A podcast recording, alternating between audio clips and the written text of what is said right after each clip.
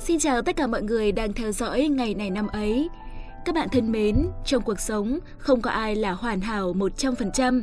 Ai rồi cũng sẽ có những lúc khó khăn hay phạm phải những sai lầm. Lúc đó, điều ta cần nhất chính là sự cảm thông, giúp đỡ của những người bên cạnh.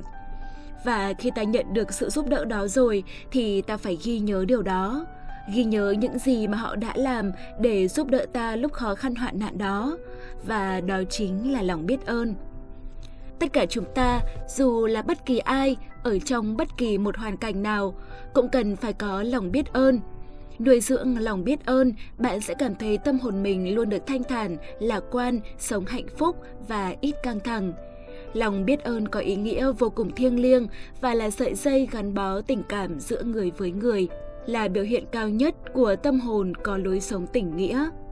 Đừng sống vô cảm và lạnh lùng, hãy biết ơn những người đã luôn đưa tay giúp đỡ ta lúc khó khăn. Có một câu nói như thế này, lòng biết ơn không chỉ là đức tính vĩ đại nhất mà còn là khởi nguồn của mọi đức tính tốt đẹp khác. Quả đúng là như vậy, khi ta nuôi dưỡng lòng biết ơn thì ta cũng đang nuôi dưỡng nhiều đức tính tốt khác như là chân thành, khiêm tốn, biết sẻ chia, giữ lời hứa, tôn trọng người khác, rộng lượng hay quan tâm lẫn nhau. Cảm ơn các bạn đã lắng nghe những chia sẻ mở đầu của chúng tôi. Còn bây giờ thì hãy tiếp tục dành thời gian cho ngày này năm ấy để chúng ta cùng nhau khám phá những điều thú vị trong số phát sóng ngày hôm nay các bạn nhé.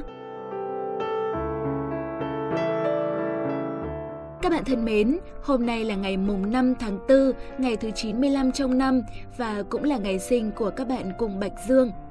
Xin được chúc tất cả các bạn có sinh nhật trong ngày hôm nay sẽ luôn gặt hái được nhiều thành công trên con đường sắp tới của mình. Các bạn ạ, ngày hôm nay đừng nên quá chú tâm vào những hành động bất thường của một người nào đó.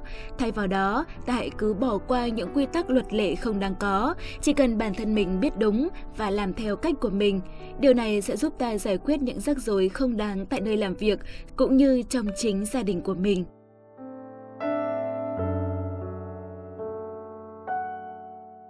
Các bạn thân mến, phần mở đầu chúng tôi đã đề cập tới một chủ đề đó là lòng biết ơn và câu nói nổi tiếng được chia sẻ đó là lòng biết ơn không chỉ là đức tính vĩ đại nhất mà còn là khởi nguồn của mọi đức tính tốt đẹp khác. Hãy luôn nuôi dưỡng lòng biết ơn các bạn nhé. Hãy biết ơn tất cả những gì ta đang có và biết ơn tất cả những ai đã giúp đỡ động viên ta. Như thế bạn sẽ luôn cảm thấy hạnh phúc và vui vẻ, đồng thời bạn cũng nhận được sự yêu mến của rất nhiều người. Bây giờ sẽ là phần nội dung sự kiện ngày mùng 5 tháng 4 trong quá khứ. Xin mời các bạn cùng lắng nghe phần chia sẻ của Thảo Nguyên và Quốc Đạt. Các bạn thính giả thân mến, Ruth Elizabeth Davis sinh ngày mùng 5 tháng 4 năm 1908 là một nữ diễn viên điện ảnh, truyền hình và sân khấu người Mỹ đã từng hai lần đoạt tượng vàng Oscar Nổi tiếng vì luôn sẵn sàng chấp nhận đóng vai lãnh đạm vô tình, bà được đánh giá cao về diễn xuất trong nhiều thể loại phim, từ phim hình sự đường đại đến phim lịch sử và đôi khi là cả phim hài. Tuy nhiên, bà vẫn thành công nhất ở loại phim lãng mạn. Cuối những năm 1940, bà là một trong những diễn viên Mỹ nổi tiếng nhất, được biết đến bởi phong cách mạnh mẽ và khắc nghiệt. Davis nổi tiếng là một người rất cầu toàn, một người mà có thể là rất hiếu chiến. Những cuộc va chạm của bà với các đài, các đạo diễn và bạn diễn thường xuyên được nhắc đến. Tính thẳng thắn của bà, cách phát âm cộc lốc và hình ảnh đi đâu cũng với một điếu xì gà, thường xuyên bị bắt chước và chế nhạo. Davis cũng là người đồng sáng lập của Hollywood Canteen, là chủ tịch nữ đầu tiên của Ampas, Bà cũng là diễn viên nữ đầu tiên được nhận 10 đề cử Oscar và cũng là người phụ nữ đầu tiên được nhận giải thành tựu trọn đời của Viện phim Mỹ. Tuy nhiên, sự nghiệp của bà cũng trải qua một vài thời kỳ u ám. Bà thừa nhận rằng thành công của bà thường xuyên phải trả giá bởi những mối quan hệ cá nhân. Kết hôn 4 lần, một lần quá chồng và ba lần ly hôn, bà nuôi dạy con cái như một bà mẹ đơn thân. Những năm cuối đời của bà đầy ảm đạm bởi thời kỳ sức khỏe của bà suy sụp nhưng bà vẫn tiếp tục diễn cho đến trước khi qua đời bởi căn bệnh ung thư. Năm 1999, Davis được xếp ở vị trí thứ hai sau Catherine Hepburn trong những huyền thoại điện ảnh vĩ đại nhất mọi thời đại. Sau đây, xin mời các bạn cùng tới với sự kiện tiếp theo của ngày hôm nay. Ngày 5 tháng 4 năm 1998, Nhật Bản khánh thành cầu lớn Akashi nối đảo Honshu và đảo Hawaii, trở thành cầu dây võng có nhịp dài nhất thế giới tại thời điểm đó. Tổng chiều dài cầu là 3.911 m với độ dài gần 4 cây số. Trước khi cầu Akashi Kaikyo được xây dựng, Việc đi lại là khá vất vả và khó khăn. Mọi người phải đi lại bằng phà qua eo biển Akashi, nơi đây quanh năm là những cơn gió bão vô cùng gian nan. Năm 1955, đã từng có hai chiếc phà bị chìm ở eo biển này trong một cơn bão, làm thiệt mạng 168 người, gây thảm họa đau thương về người và của. Nỗi đau thương này đã làm dấy lên làn sóng phải làm điều gì đó trong tiềm thức con người của Nhật Bản.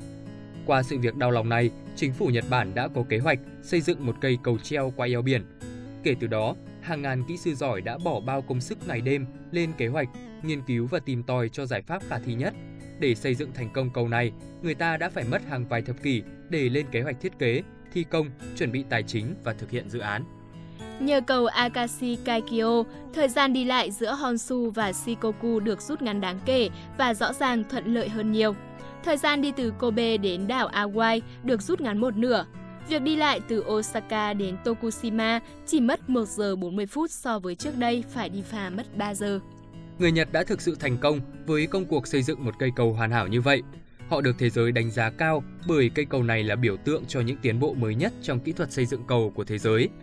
Hai trụ cầu chính nằm trên trụ bê tông cao 65 m, có đường kính 80 m, mỗi đường cáp treo dài 4 km, bao gồm 36.830 sợi dây có đường kính 5 mm.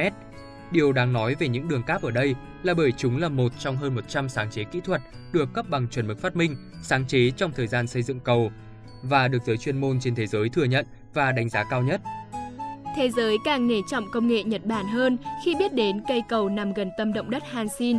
Có một trận động đất lớn năm 1995 với cường độ 7,2 độ Richter đã khiến 6.000 người thiệt mạng, nhưng cầu này đã không hề bị tác động và ảnh hưởng của trận bão thiên tai đó. Cơ quan quản lý cầu Honshu Shikoku, nơi chịu trách nhiệm xây dựng và bảo dưỡng cầu Akashi Kaikyo cho biết, cây cầu này có thể chịu được động đất tới 8,5 độ Richter, vô vàn hiên ngang trước gió lớn với vận tốc 280 km một giờ và sóng thần 4,5 m một giây. Những ai đến thăm cầu Akashi dù chỉ một lần cũng có thể xúc động trước sự hoành tráng, vẻ đẹp kỳ vĩ và sức mạnh của bộ óc cộng sinh với đôi bàn tay khéo léo của con người Nhật Bản. Các bạn thân mến, thông tin về cây cầu treo dài nhất thế giới ở Nhật Bản cũng đã khép lại chương trình ngày hôm nay của chúng ta. Rất vui khi có cơ hội đồng hành và gửi tới các bạn những thông tin bổ ích lý thú. Còn bây giờ, Thảo Nguyên và Quốc Đạt xin chào và hẹn gặp lại.